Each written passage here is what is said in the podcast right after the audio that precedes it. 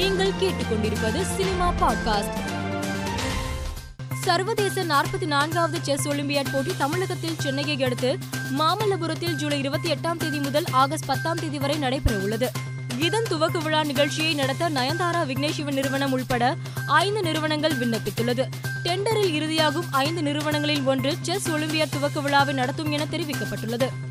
பிரபல கவர்ச்சி நடிகை ராக்கி சாவந்த் ஆதில் கான் என்பவரை காதலித்து வருகிறார். இவர் திருமணத்திற்கு முன்பே கர்ப்பமானாலும் தனக்கு கவலை இல்லை என்றும் கர்ப்பமான மறுநாளை திருமணம் செய்து கொள்வேன் என்றும் தடாலடியாக கூறியுள்ளார்.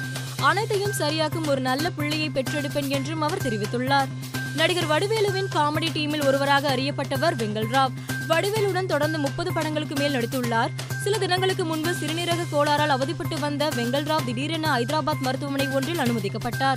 அவருக்கு மருத்துவர்கள் தீவிர சிகிச்சை அளித்து வந்த நிலையில் வெங்கல் ராவ் நலமுடன் வீடு திரும்பினார். ஐக்கிய அமீரகம் இந்திய திரைத்துறையை சேர்ந்த பலருக்கு கோல்டன் விசா வழங்கி வருகிறது.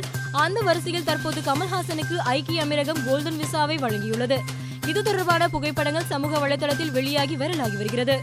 இயக்குனர் லோகேஷ் கனகராஜ் இயக்கத்தில் நடிகர் கமல்ஹாசன் நடித்த விக்ரம் திரைப்படம் ஜூன் மூன்றாம் தேதி திரையரங்குகளில் வெளியானது.